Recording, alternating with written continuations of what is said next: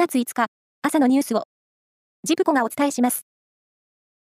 岸田総理大臣は、インドネシアで開かれる ASEAN、東南アジア諸国連合に関連する首脳会議に出席するため、今日、羽田空港を出発します。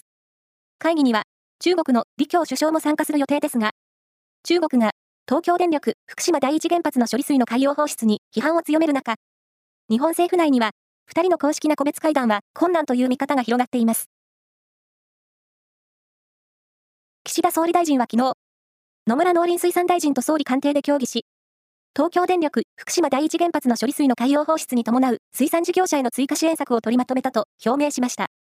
水産物の加工施設の整備や輸出先の開拓を柱に据え、新たに予備費207億円を投じて、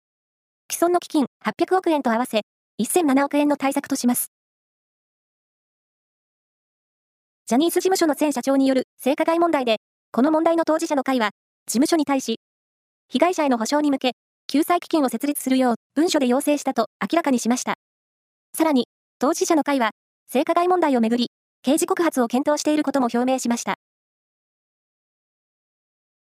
おととい、テレビ朝日系で生中継され、バスケットボール男子日本代表がパリオリンピック出場権を獲得したカボメルデとの試合の関東地区での平均世帯視聴率が22.9%だったことが分かりました。